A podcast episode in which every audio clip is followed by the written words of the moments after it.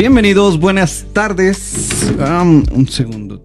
Estamos todos los lunes de 6 a 7 de la tarde hablando sobre salud mental aquí en el programa de La Hora de Mente. Y hoy está con nosotros aquí la licenciada Guadalupe Cano. Guadalupe Cano, ¿verdad? Ok. Y vamos a hablar de la necesidad básica infantil, que es el juego. Ajá, Ah, exactamente. exactamente. Algo así vamos a hablar. Sí.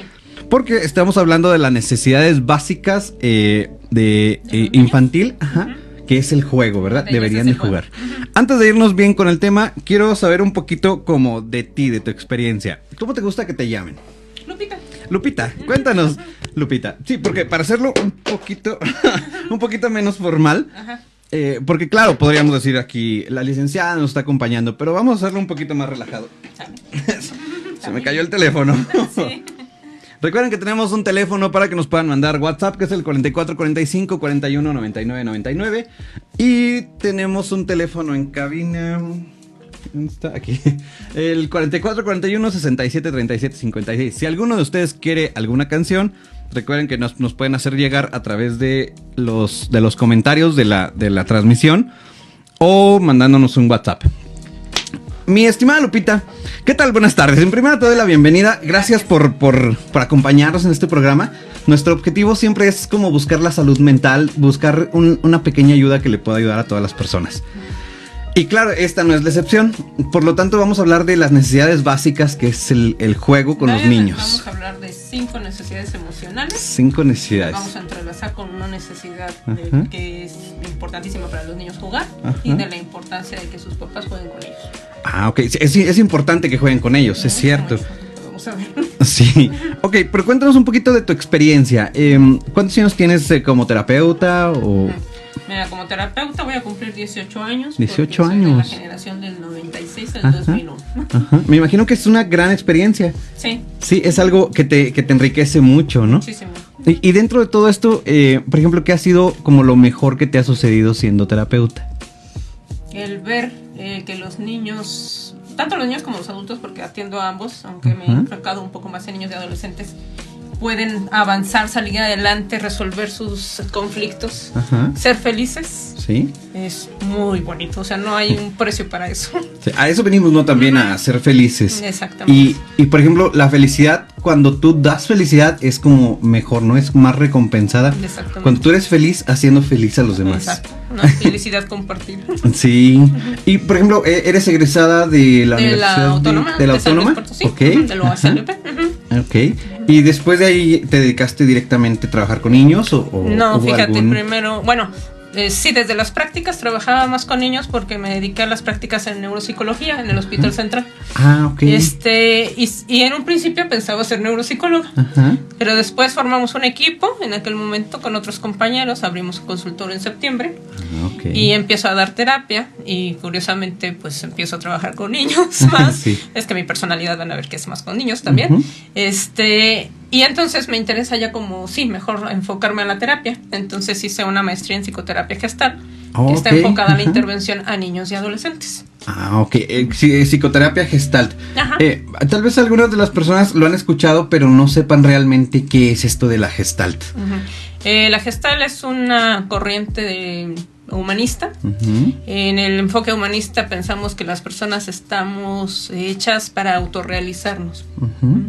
Y que tenemos ya las capacidades desde un inicio, digámoslo así, pero Ujú. que tenemos necesitamos ciertas condiciones para poder realizarnos entonces. Ajá. Entonces, desde la gestal buscamos que la persona pueda integrarse como, pers- como persona, como ser humano completo, viviendo todas sus áreas Ujú. y resolviendo como todas las cosas que te van quedando pendientes durante el camino, como duelos, asuntos inconclusos, resentimientos, etcétera. Y así etcétera. poder avanzar. Exacto. Ajá. Ok, ok.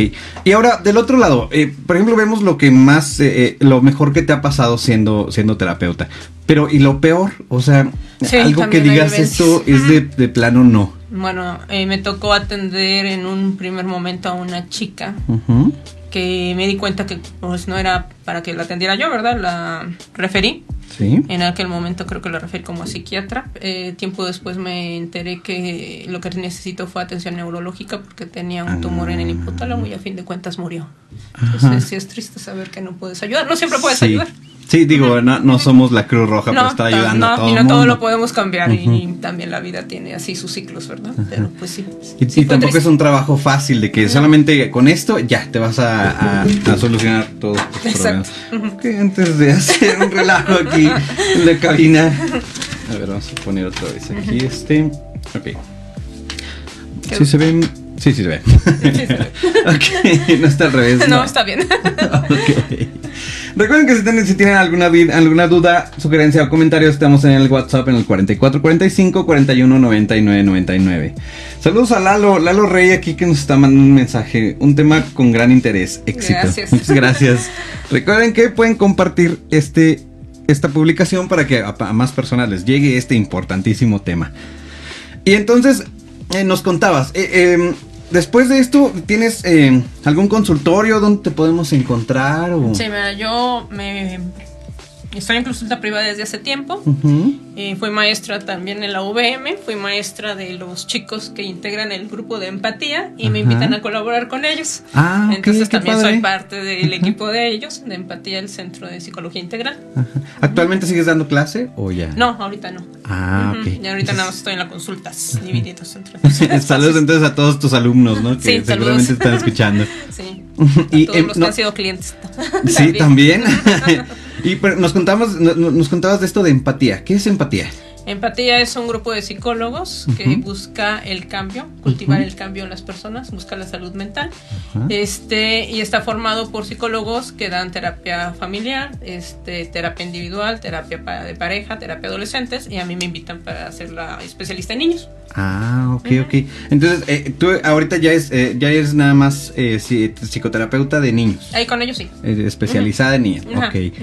Y, por ejemplo, eh, si alguna persona eh, tiene como dudas sobre esto para sus hijos o tal vez para ellos mismos y no son eh, niños, eh, también los podrías Ah, sí, atender? claro. Ah, ok, Sí, porque ok. sí, yo también atiendo adolescentes y en algún momento en el camino de llegar a la, al, al asunto de hacer la maestría para niños, también hice un diplomado para, de intervención que están en adultos. Ah, y pues trabajando con niños siempre acabas trabajando con los papás, que son los Sí, adultos. realmente es eso. Sí. Ajá. Oh, ok, ¿y empatía está en dónde? En la calle Arquitecto Luis Barragán, Ujú. eh, 205, Colonia Campestre, atrás de lo que era Arucha. ajá, ok. Es, ahí queda. Ahí por donde está Funerales Hernández, Ándale, eso enfrente. por ahí te metes. Ah, ok. Te metes y en la segunda calle a la izquierda. Eh, segunda calle a la izquierda. Ok. sí. Izquierda, ok. Sí, sí, izquierda. Sí, eh, entonces, ¿a- ¿aquí tiene algún horario o, o se- o es todo bajo cita por teléfono? Sí, es todo bajo cita ahorita. Ah, Ujú. ok. ¿Y en dónde podemos pedir cita? El teléfono de, de ahí de empatía es 833-0775. Ajá. Ujú. Ok. Y ahí pueden solicitar eh, consulta ya También contigo el- directamente. pueden seguirnos por Facebook, Ajá. que es así Empatía Centro de Psicología Integral. También por, ah, por medio de ahí pueden pedirnos citas. Ah, ok. Empatía creo que es con H, ¿verdad? Para que las, las Sí. personas que nos están viendo y Ajá, escuchando, sí, que es E. M P P H. P H A T I A. Ok, para que los puedan seguir ahí en esa página. Exactamente. Y mm, volvemos aquí con la licenciada, no sé cómo, o sea, eh, ¿te ha gustado como que te gusten, eh, que, que- que- que te llamen licenciada, maestra, por todo lo que nos cuentas de la Me experiencia? gusta más que me digan Lupita, sigo siendo Como persona. Lupita, sí. Y todos como personas nos acompañamos en la vida a seguir creciendo.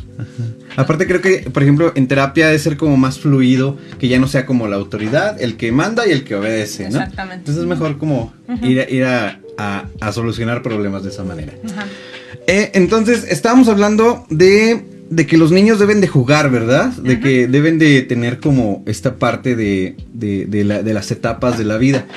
Yo tengo aquí una frase que me gustó mucho. Dice, creo firmemente que casi todo es cuestión de actitud. No se trata de lo que ocurre, sino cómo lo afrontas. Entonces, con esto vamos directo y de lleno a hablar sobre este tema. Cuéntanos un poquito em, de, de lo que, de lo que traes preparado, de qué es, cómo, cuándo, dónde. Ok. sí, me gustaría saber, porque me, me causa en cierta manera como curiosidad eh, por qué deberían de desarrollarse de esa manera. O porque el juego, porque es ¿Y tan por qué el importante. juego? Bueno, Ajá. empeza- para empezar, Los niños para poder ser felices, estar sanos, necesitan un ambiente protegido donde se sientan amados y cuidados. Podríamos decir que los niños son 100% dependientes del entorno. 100%. Fijémonos, eh, vayamos fijándonos la importancia del asunto. 100% dependientes del entorno. Diferente a un adulto sano emocionalmente, Sí. ¿eh? del cual se podría decir que depende o de él mismo va a poder satisfacer sus necesidades sin estar dependiendo de otra persona. ¿Sí? Entonces, cuando un niño nace, está preprogramado para desarrollar ciertas habilidades, características, oportunidades, etc. Ajá. Siempre y cuando se cumplan ciertas condiciones, a lo cual le vamos a llamar necesidades. Entonces, los seres humanos tenemos necesidades de tipo biológicas y sociales, Ajá. ¿sí? Y es importante pues que las vayamos cubriendo. Una de ellas, la- de las principales, la necesidad de apego y de vínculo. Ajá. El Apego y ni- vínculo. Sí, el niño necesita de un cuidador principal. Cuando se empezó a estudiar esto se veía que hay la madre. ¿verdad? En, en los animales. Pero pues las circunstancias actuales de vida nos llevan a que los seres humanos no siempre puede estar la mamá con el bebé todo el tiempo. Sí. Entonces hemos ahora descubierto que con que un cuidador principal pueda estar y establecer un contacto, un vínculo recíproco y seguro con el niño desde la gestación hasta los primeros tres meses, Ah, el niño puede desarrollar un cerebro que le permita tener una mente con un, un funcionamiento adecuado, a lo que a veces le llamamos la base segura, Ah, que es la seguridad y la confianza. O sea, necesitan tener esa base segura para entonces desarrollar ellos mismos su propio criterio, por así decirlo. Por la propia base de seguridad emocional. Ajá, ok. Ajá. Eso serían los primeros tres, tres años, pero no vamos a decir, ya, ya la libramos, ¿no? Ya me dediqué Sí. los primeros tres años, no. Que creo que son los más delicados. son los ¿no? más delicados, pero hay que seguirle después, ¿verdad? Sí. También. Entonces, si duran, ya tiene tres años, empieza a tener más conciencia, lenguaje, etcétera, etcétera. Y entonces estamos al pendiente de sus peticiones. De la manera posible lo vamos involucrando cuando hay decisiones que le afectan. Le vamos enseñando poco a poco a que él puede ir cubriendo sus necesidades reconocerlas y en algún momento satisfacerlas y satisfa- satisfacerlas del adulto. Entonces va a lograr ser un adulto sano sí. emocionalmente. ¿Qué tipo de necesidades entonces tendríamos los seres humanos? Para irnos ya más rápido con el tema, voy a hablar ahorita, ahorita de las necesidades psicosociales, Ajá. que serían cuatro. Primero, primero lo psicosocial. Ajá. Ok. Que sería las necesidades afectivas o emocionales, que serían lo que mencionamos, el vínculo, aceptación y compromiso, que ahorita me detengo Y- un poco más en eso. Viendo esto del vínculo y todo esto, ¿esto no podría generar una cierta como codependencia o algo así? No, porque si, si estableces ese vínculo seguro en esos primeros años, le das la base segura para que después pueda caminar so- sobre sus propios pies. Ah. Pero si no lo haces, somos adultos dependientes. Ajá, ah, ok, entonces el apego no tiene nada que ver con la codependencia. No, al contrario, si realmente hubo un apego seguro, Ajá. logras ser dependien- independiente emocionalmente después. Ok, ok. Sí. Entonces tenemos el apego. Y el, el, si- el- el punto número dos de los cuatro. De las otras necesidades serían las cognitivas, de darle a los niños oportunidades para que desarrollen todo la potencial intelectual. La otra en las necesidades sociales, que convivan en una sociedad, porque nada más los seres humanos, nada más somos seres humanos al contactarnos con seres humanos, ¿verdad? Y las necesidades éticas, que sería darles un sistema de valores que le corresponde a los papás enseñarlo. Y la escuela lo reafirma. Sí, este punto es algo de mucho debate. Siempre se ha dicho que la escuela es el segundo hogar y todo esto. Mm, Pero, pero realmente es eso, es nada más una reafirmación de lo que ya Exacto. traes. Exactamente. Si, si hay una estructura, si hay una estructura como lo decías ahorita con el, con el punto del apego, Ajá. eh, podría desarrollarte socialmente y después desarrollarte también en, el, en, en la escuela y todo esto, ¿no? Exactamente. Ok. Ok. Entonces, vamos ahorita a centrarnos como en cinco necesidades emocionales que se ha visto que con que ellas se cumplieran podríamos ser emocionalmente sanos. La primera, el niño necesita sentirse respetado. Punto número uno, sentirse respetado. ¿Qué implica? Que lo tratemos con cortesía y consideración. Ajá. ¿Sí? Que él desde pequeño vaya sintiendo que tiene propia valía. Ajá. Ejemplo, o qué cosas hacemos que no los tratamos de manera cortés. Vamos a suponer un niño de preescolar, no sé si te has fijado que son los como los más parlanchines, Sí. salen de la escuela y van plática y plática con los papás. Digamos que si bien le va, la mamá va escuchándolo y haciéndole preguntas. Sí. Pero en algún momento suena el celular y la mamá sin decirle nada al niño contesta y se pone a hablar por el celular. Y el niño en algún momento, como iban platicando y a lo mejor le había dicho te voy a comprar algo, llegan al lugar donde le iba a comprar algo y le dice mamá, Este, llegamos a la nevería y la mamá le dice, no seas grosero, me estás interrumpiendo. ¿Quién Ah, interrumpió ok. primero la conversación entre ellos? Ajá, La mamá. sí. ¿Quién no le dijo, oye, voy a contestar el teléfono, ahorita te atiendo? ¿Quién tampoco le dijo, oye, es algo importante? O me voy a entretener. Sí. No A lo mejor es de manera inconsciente que se puede hacer todo esto. Exactamente. Porque no creo que de forma directa se quiera. a veces no, de hacer- manera Ajá. no- Sí, yo creo que ni nos hemos dado cuenta, ¿verdad? Ahorita que pongo el ejemplo, a lo mejor muchos decimos, ay, de veras. Sí. Sin embargo, repercute mucho en, en el niño. Pero por ejemplo, yo lo veo con los adultos, a veces estoy en las entrevistas con los papás Ajá. y a ellos les suena celular o a veces yo generalmente lo tengo en, en vibrador, Ajá. pero alcanzó a detectar y si veo que es algo importante de repente me dicen voy a llegar tarde o me dices la dirección y, Sí. y le dices al adulto, al adulto sí le dices, permíteme voy a contestar, porque al niño no se lo decimos Oh, es cierto. ¿A poco no? No se le está tomando en cuenta. y es Ajá. un ser que Sí. tiene valía.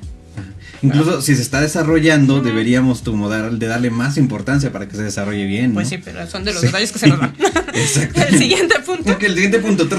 sentirse importante. Sentirse Los importante. niños tienen la necesidad de sentirse valioso, que es capaz de hacer algo que es útil. Ajá. Entonces sí es importante que les vayamos dando responsabilidades de acuerdo a su edad. Pero voy a mencionar dos puntillos que hacemos que van en contra cuando los sobreprotegemos. Siempre que sobreprotegemos a alguien, sea niño, adulto, adolescente, por niño, y adulto mayor, el- les estamos enviando el mensaje de tú no puedes hacerlo. Por lo tanto, tú no eres útil, lo tendría que hacer por ti. Ajá. Y también cuando toleramos excesivamente cualquier conducta, no les ponemos límites, no les ayudamos a tener control sobre su conducta. Entonces también estamos en contra de que se sientan importantes. Ajá. Sí. Sí, y, y que también va de la mano con el punto anterior. O sea, Sí, hay- se hay van que- entrelazando, si Ajá. te fijas. Ok. Sí. El siguiente punto. Sentirse aceptado. Sentirse Que implica que tiene derecho a experimentar sus propios sentimientos, emociones, experiencias, opiniones y deseos. Mm, ah, y una manera importante de, de sentir o de hacer sentir a alguien aceptando es cuando lo elogiamos. Ah, ok. Que no se trata de elogiar cualquier cosa Sí. o elogiar a lo absurdo, sino elogiar verdaderamente. Ay, eres muy bueno para pintar. Ay, te sacaste muy buenas calificaciones ahora. Mejoraste tal calificación. Y fuiste muy bueno en, el- en la declamación, etcétera, etcétera. ¿Sí? Una de las maneras en que podemos atentar contra este punto es cuando a veces los invitamos a suprimir sus sentimientos. Alguna vez me tocó escuchar a un señor en el autobús que iba platicando con su esposa, supongo, Sí. y en algún momento le pide a la niña que, que la comunique con la niña y le dice, hija, te qu- quiero que decir que me prometas algo, te quiero pedir que nunca más te enojes.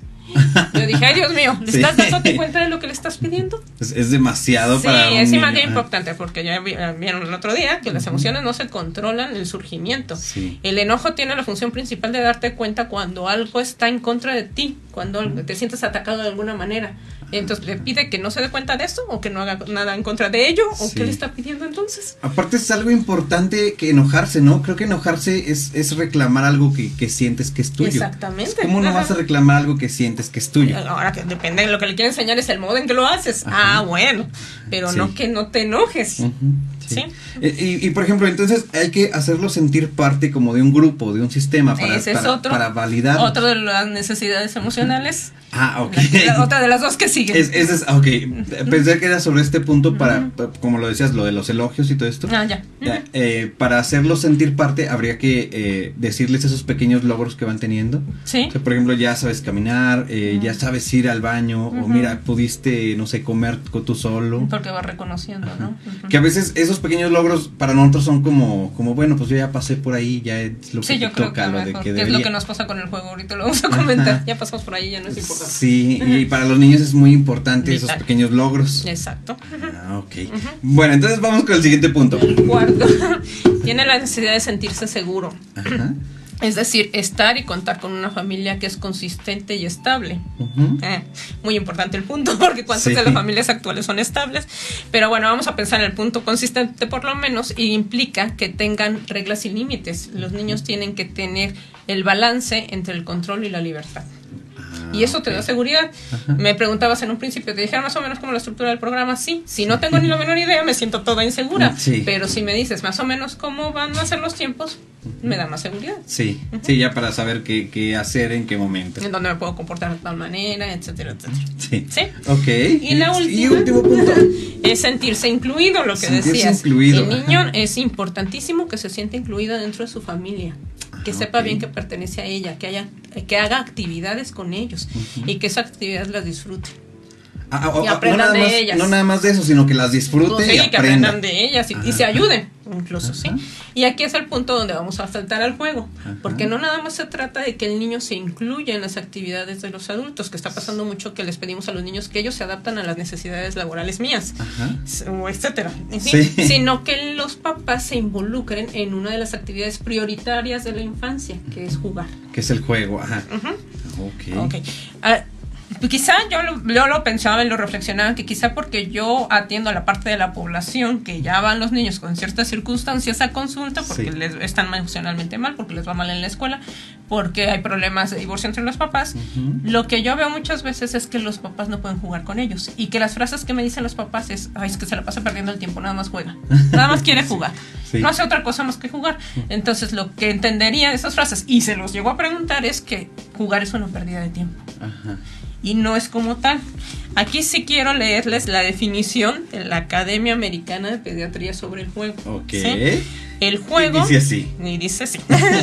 el juego es esencial por encima de cualquier otra actividad para que los niños y las niñas alcancen metas sociales, emocionales e intelectuales en su desarrollo, así como para ayudarles a manejar el estrés y a adaptarse mejor a diferentes circunstancias. Ok. Ahorita lo vamos a ir desglosando. Así van descubriendo el mundo a través del juego. Se van descubriendo, se relacionan, se frustran, aprenden a adaptarse. Ahorita lo vamos a desglosar un poco más, pero es importantísimo el juego. Hay tres. ¿Sigo ahorita? Eh, sí, sí, sí.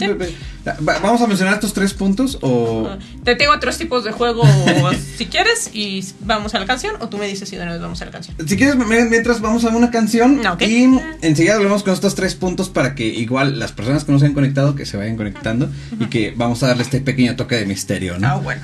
¿Por qué estamos aquí con, con, eh, con, con Lupita? Con- viene un, un, un un tema muy, muy importante que es el juego. Y de hecho ahorita lo estamos platicando aquí fuera del aire de cómo se estructura todo esto, ¿verdad? Sí. Pero nos íbamos a contar tres, tres puntos Que hay varios importantes. tipos de juego. Ujú, tres pero eh, hay varias clasificaciones, pero la que como que nos sirve para englobar y lo que vamos a seguir del tema son estas.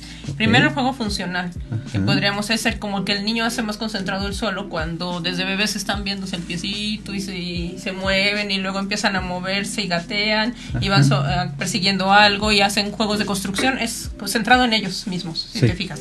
Y luego es el juego simbólico, que eso todos lo hicimos. No sé si te acuerdas cuando jugábamos a ser piratas, astronautas, a cazatesoros, etcétera, etcétera. Es el juego creativo. Y ahí puede ser que lo haga solo o que participe alguien más. Que haya Ah, compañeros que son cómplices en estas aventuras que realizamos, ¿sí? Sí, bueno, siempre necesitamos como esa parte afectiva también del otro, ¿no? Entonces necesitamos ese cómplice. Ajá. Eh, los compañeros de juego son esos cómplices. Y en la otra es el juego de reglas, que, es- que son, por ejemplo, los juegos de mesa muchas veces, en donde ya también entra el asunto de que se, hay una competencia y alguien gana y alguien pierde, y entonces alguien ahí por eso se frustra mucho a veces, entonces puede, también nos ayuda en eso el juego. ¿sí? Ah, ok. Eh, una actividad para poder ser considerada el juego tiene que cumplir cinco características. Ajá. O sea, sí se estructura de esta manera. Pues sí, porque si no te diviertes no es juego. Ah, bueno, sí, es una, una podría ser Entonces, una. la ajá. primera es, es algo placentero y divertido. Tiene y que el ser- que lo hizo dijo, sí, me la pasé muy bien. Sí, ¿verdad? ¿Verdad? Sí. La otra es que no tiene otra finalidad más que jugar. Sí. si lo no, no, no tienen que eh, hacer otras cosas más que solamente. No, no, no está una. persiguiendo algo más. Ajá. La otra es que es voluntario y espontáneo. Ajá. La Sí. persona que juega tiene que estar totalmente comprometido, tienes que estar haciendo algo. Ajá. Y la tiene otra, que querer también, sí. Sí. La otra, que es la que a los adultos les interesaría más, es que tiene conexiones con otras áreas. Ah, o sea, te ayuda a desarrollar otras habilidades, Ajá. que es la que le va a interesar. Yo supongo que más a los papás. Sí. Ejemplo, en el desarrollo motriz, jugar, el correr, este Eh, policías y ladrones, me acuerdo que yo jugaba en aquellos tiempos de la escuela, por ejemplo. Te Sí, sirve. De hecho, todavía creo que todavía se, No, se yo juega, creo que ¿eh? sí, todavía los escucho. A desarrollar, a ver la conciencia de tu cuerpo, a desarrollar lateralidad, este otro tipo de juegos a la motricidad fina, Ajá. a ver los límites del mundo, ¿sí? Y ahí controlando todo el espacio. Cuando, si pensamos en las rondas de preescolar, que decimos, no se me la pasan jugando, pues todos tienen una finalidad que a la hora de que el niño llega a primaria, controló el espacio, la lateralidad y ya no se va a hacer tanto líos con la derecha e izquierda a la hora de que escribe. Ah, ya. Son para algo, pero aunque suponemos que se la pasan jugando, esos juegos tienen cierta función de desarrollar ciertas cosas importantes. Sí, a, a fin de cuentas creo que todo te debería de enseñar algo, ¿no? Entonces, Ajá. ¿por qué en este en- debería Caso. ser la excepción o algo así? En el desarrollo cognitivo, por ejemplo, sobre todo el juego simbólico te ayuda a tener un pensamiento divergente, productivo, ser innovador, este, ser persistente, encontrar más soluciones a las cosas, tener flexibilidad mental. Sí. ¿Sí? Sí, hay que... Pues, te ocurren Ajá. miles de cosas. Sobre todo de esta parte como de, de, del- de que debes de aceptar también las cosas como son. Por ejemplo, el juego debes de, debes de aceptarlo como es el juego. Ujú. Digo, no es nada más como yo quiero que sea, sino No. como realmente. Y bueno, cuando vas juego. jugando con alguien, pues ahí te vas adaptando. Uno lo quiere hacer de este modo, quiere ser Ajá. pirata de este modo, y el otro quiere ser del otro, pues lo tienen que negociar y a ver entonces siempre cómo va a acabar siendo piratas. ¿no? sí. o, o en cuál barco se van, son cosas de ese tipo. Ujú. Entonces, les tiene que gustar, eh, les ti- tiene que ser voluntario, o sea, que, que, Ujú. que no, que no sea obligado. Ahí ya pierde el ten- concepto Ahorita lo tomamos juego. muy importante a la hora de que los papás se van a involucrar en el juego, que Ajá. también sea voluntario. Sí, es como debes de jugar a fuerza y, y ahí ya pierde el sentido del juego. Exactamente. Ah, ok, ok. Sí. Eh, entonces nos, nos contabas de esto de que a los papás les podría interesar esto, esto del, del... Las áreas que desarrollan porque lo ven como sin sentido muchas veces, ¿no? El juego. Entonces, pues también les ayuda a otras a desarrollar muchas habilidades de diferente tipo. Ajá. Y el, el aspecto psicosocial nos ayuda a relacionarnos, a controlar la frustración, a aprender roles, Sí. ¿sí? a adaptarnos al mundo, a captar las emociones, las nuestras, de los demás, a liberar tensión. Ah, sí, Por ejemplo, todo, una vez me decía mi mami, ¿por qué los niños gritarán tanto? Pues uno, porque no se dan conciencia de los volu- del volumen, y otro, porque es la manera en que expresan, o sea, están jugando, ¡ya! Es el criterio. Sí. Sí, Sí, entonces de alguna están manera tienen sacar toda esa energía que trae, que tienen guardada, Exactamente, ¿no? no, Sí. son conscientes de todo lo que están logrando al jugar, pero todo esto como adultos lo vemos que sí lo logran. Ah, ok. ¿Sí? Y por ejemplo, hace rato platicábamos de qué pasa cuando no puedes jugarlo. O sea, no, no, no, las condiciones no son las adecuadas o, o hay algo que no te, que no te deja jugar. Eh, va pasando mucho en cuanto a que, por ejemplo, ya no hay espacios para que jueguen. Ajá. Ya no hay este, juegos grupales tanto, porque ya no tienes tanto la oportunidad de jugar con los vecinos o con los, Sí. los hermanos. Antes eran los pegados de edad, entonces eran tus compañeros de juego. Ahora, Sí. o son hijos únicos por elecciones de los papás, Ajá. o son hijos de, de 6 años y luego nació el chiquito, y entonces se llevan mucha diferencia. ¿no? Sí. Entonces, o la otra, pues que se están encasillando nada más a los videojuegos. Y. parte de los videojuegos, ¿qué tanta oportunidad les están dando de imaginar? Ya vienen Ok. más estructurados, ¿no? Nada más es como seguir cierta pauta. Sí. Se relacionan, pero se relacionan a través del internet. ¿Estás seguro con quién se relacionó? Oh, Después los papás están bien preocupados porque se la pasa ahí en el videojuego Ajá. y pero primero tú se lo diste. Entonces Sí. ahorita vamos a ver. Y, no- y Es- no sabes con quién, sí. Ajá. Es muy, para los niños es vital jugar con ellos. Jugar y que jueguen los papás con ellos. Hace o- tiempo, hace tiempo ajá. una adolescente pidió, ella pidió ir a consulta. Cuando yo le preguntaba sobre la relación con sus papás, me dijo, con mi papá me llevo bien, pero con mi mamá no, ella nunca jugó conmigo. Ah, ok. Entonces, para los niños, de ahí yo me fui dando cuenta que para los niños el mensaje de jugar es me quieres. Si juegas conmigo es que me quieres. Porque Sí. el juego es un tiempo sí exclusivo para mí. Tú no, yo no te veo que andes jugando, ¿verdad? Entonces, si juegas es que sí me estás dedicando tiempo exclusivo para mí. Sí, me estás dando importancia aparte. Exactamente, me incluyes en sí. tus actividades.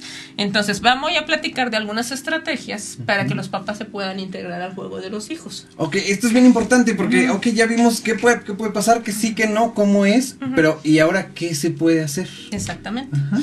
Primero, un niño casi siempre te invita a jugar por el sol. Ok. No sé si, si- si piensas cuando te Eh, das estoy niño, haciendo te dice, memoria "Ven, para- para Jugamos, recordar". casi siempre te dice jugamos. Sí. Juegas conmigo. Ujú. Y en realidad, casi siempre él te invita, pero cuan- ya también he visto que cuando los papás muchas veces les dicen no puedo, no puedo, no puedo, no tengo tiempo, puede ser que también el niño ya en un momento haga una barrera, ¿verdad? Entonces, oigan, pongamos que fue así, entonces ahora el papá va a intentar empezar a jugar, va a decir, bueno, si es importante, voy a, porque para el niño es muy importante y porque lo quiero, lo voy a intentar, voy a echarle ganas y ahora cómo le hago. Sí, eh, Entonces, ajá. Primero, pues puede irse sacando poco a poco a observar qué hace y irle preguntando, ay, ¿cómo va todo? ¿A qué juegas? Eh, ¿Qué puedo hacer yo? ok. Cosas de ese tipo. Sí, tomar cada quien su rol. Exactamente. Interesarte en lo que está haciendo, en, en sus juegos, en sus deseos. ¿Por qué le gusta, le gusta, por ejemplo, y no sé si vaya a ser comercial, Pokémon, por ejemplo? Ajá. ¿Pero qué le No, interesa no te exactamente? preocupes por los comerciales Ah, bueno. aquí. Que Que es- Pokémon podría estarse anunciando, pero bueno. Ah, bueno. Exactamente qué le interesa de Pokémon. ¿Por qué sí le interesa es, es, es en especial? Porque no le interesó otro. Ah, ok. ¿Sí? El, lo que decíamos del tiempo y el espacio. Pensemos, cuando diseñamos la casa y la habitación de los niños, pensamos en el espacio para jugar. No. Algunos sí, otros no. O ayer platiqué con una amiga y me dijo que están buscando comprar un, de un departamento a la casa. Ajá. Y me dice, es que me gusta esa casa porque aunque es chiquita, tiene un espacio grande atrás para que mis niños jueguen. Uno que otro si lo piensa. Sí. Y aparte me decía, y la cocina está ahí, entonces yo como parto más tiempo en la cocina, las puedo estar Y supervisando. aparte súper así, ajá, o sea, darles el espacio y aparte Porque la- si cuentan con un espacio, les vas a estimular el juego. Si no cuentan con un espacio, lo limitas. a fin de cuentas lo van a encontrar de alguna Ah, sí, manera. ellos sí, casi Sí. siempre ellos lo van a encontrar, pero generalmente le van a estar peleando que recoge sus juguetes, que hace su tiradero. Ah, y ahí va a haber el conflicto. Yo ahí. no digo que sí, yo también estoy a favor que recojan sus juguetes, ¿verdad? Pero Sí. que también tengan como un espacio asignado donde se sientan más libres.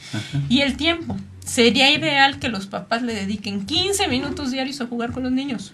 Qui- 15 minutos. ok. Ajá, y que aparte sería como un motivador para que hiciera sus deberes, hiciera sus tareas, los otros deberes que les pudieras encargar en casa. Si ya lo hiciste, pues más tiempo podemos jugar. Sí. Porque no nada más pudieran ser 15 minutos, podríamos jugar más tiempo. De, de hecho, de las, de las, una, una de las tareas de, de terapia breve es, por ejemplo, los 20 minutos de oro, que son darle 20 minutos con esa persona exclusiva para ver que, que cuéntame de ti, Ujú. qué onda contigo, vamos a jugar, vamos a hacer algo.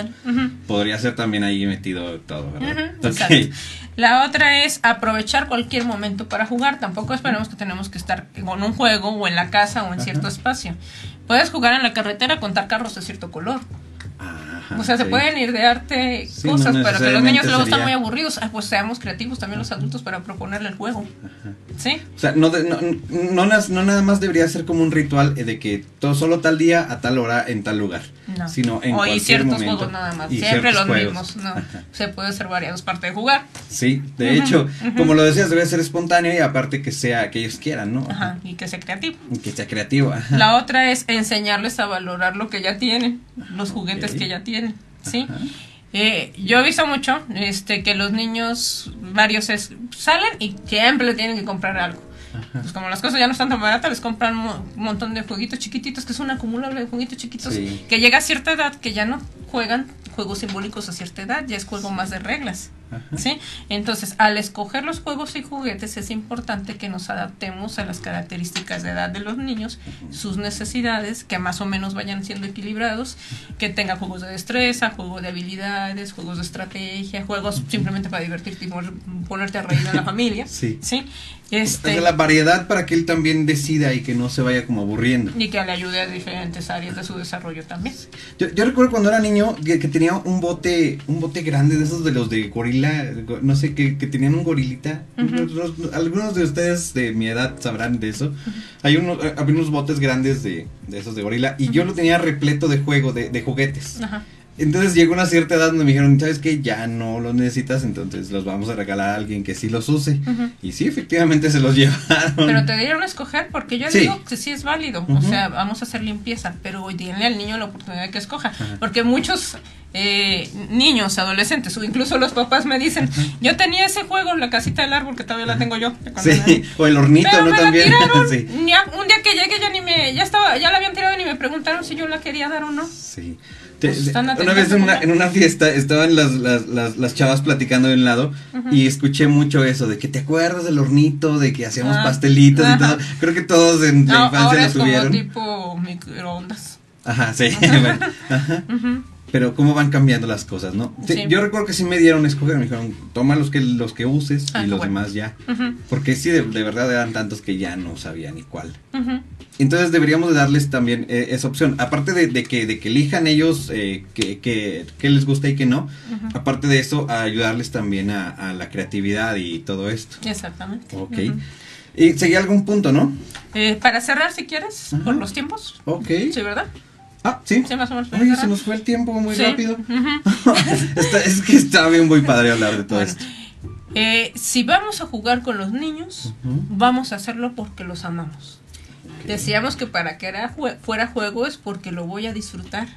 Entonces, si voy a hacer el esfuerzo de jugar con mi hijo porque me doy cuenta que es una actividad primordial para él, porque a través del juego se siente amado, entonces mi motivación va a ser- esa, Sí. hacer algo con mi hijo que sé que a través de esto se siente amado. Y aparte es divertido. Y aparte es divertido, sí. Me puedo divertir en el proceso. Y la otra muy importante es que cuando juego con mi hijo nos vamos a conocer. ¿Por qué? Porque yo le observo, pero él también me observa. Yo le observo cómo reacciona, si sabe perder, si sabe jugar, si encuentra alternativas a algún problema que se presenta.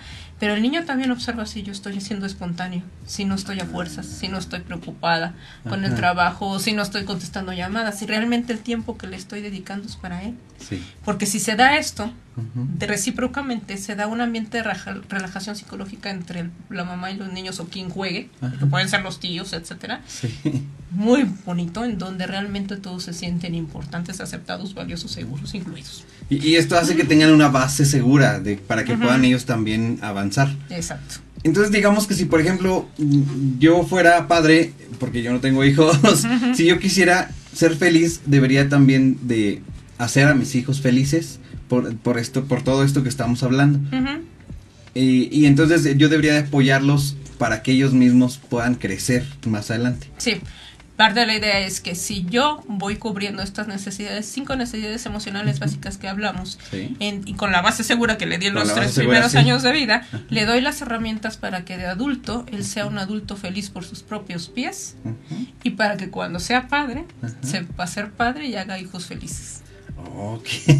Sí, que muchas veces también nos preguntamos de por qué, qué hice mal, cuando realmente estuvimos como no dándole importancia o atención, ¿no? Es muchas veces si nos respetamos, no los estamos escuchando. Más cuando son adolescentes que tienen más derecho a formar sus opiniones. Ajá. No, no, como no nos parecen, vamos Sí. en contra de ellas. Oh, sí. Es- eso es importantísimo. Pero bueno, creo que se nos acabó el tiempo. Aquí me dice mi querida productora que, que ya se nos acabó el tiempo. Y pues ha sido todo un gusto, Lupita, de verdad. Eh, me gustó mucho este tema. Espero que próximamente vengan más seguido. Gracias. Nada más nos recuerdas el número donde te pueden contactar. Eh, te voy a te doy mi celular. El, el número del que tú quieras, si es el celular o el. Bueno, les doy de- los dos si quieren que- rápido. Ajá. Eh, mi celular es 4441 560008. Ok. Y el de empatía es 833 0775. Ok. Recuerden que los pueden encontrar a ellos en Empatía, que es. Centro de Psicología Integral. En, en- en la calle. Avenida Arquitecto Luis Barragán, número 205, Colonia Campestre. Ok. Y cualquier duda, sugerencia o comentario es que se dejan directo contigo. Sí, exactamente. Pues de esto fue la hora de mente y pues muchas gracias a todas las personas que estuvieron aquí escuchando y viendo. No se desconecten. Nos vemos el próximo lunes.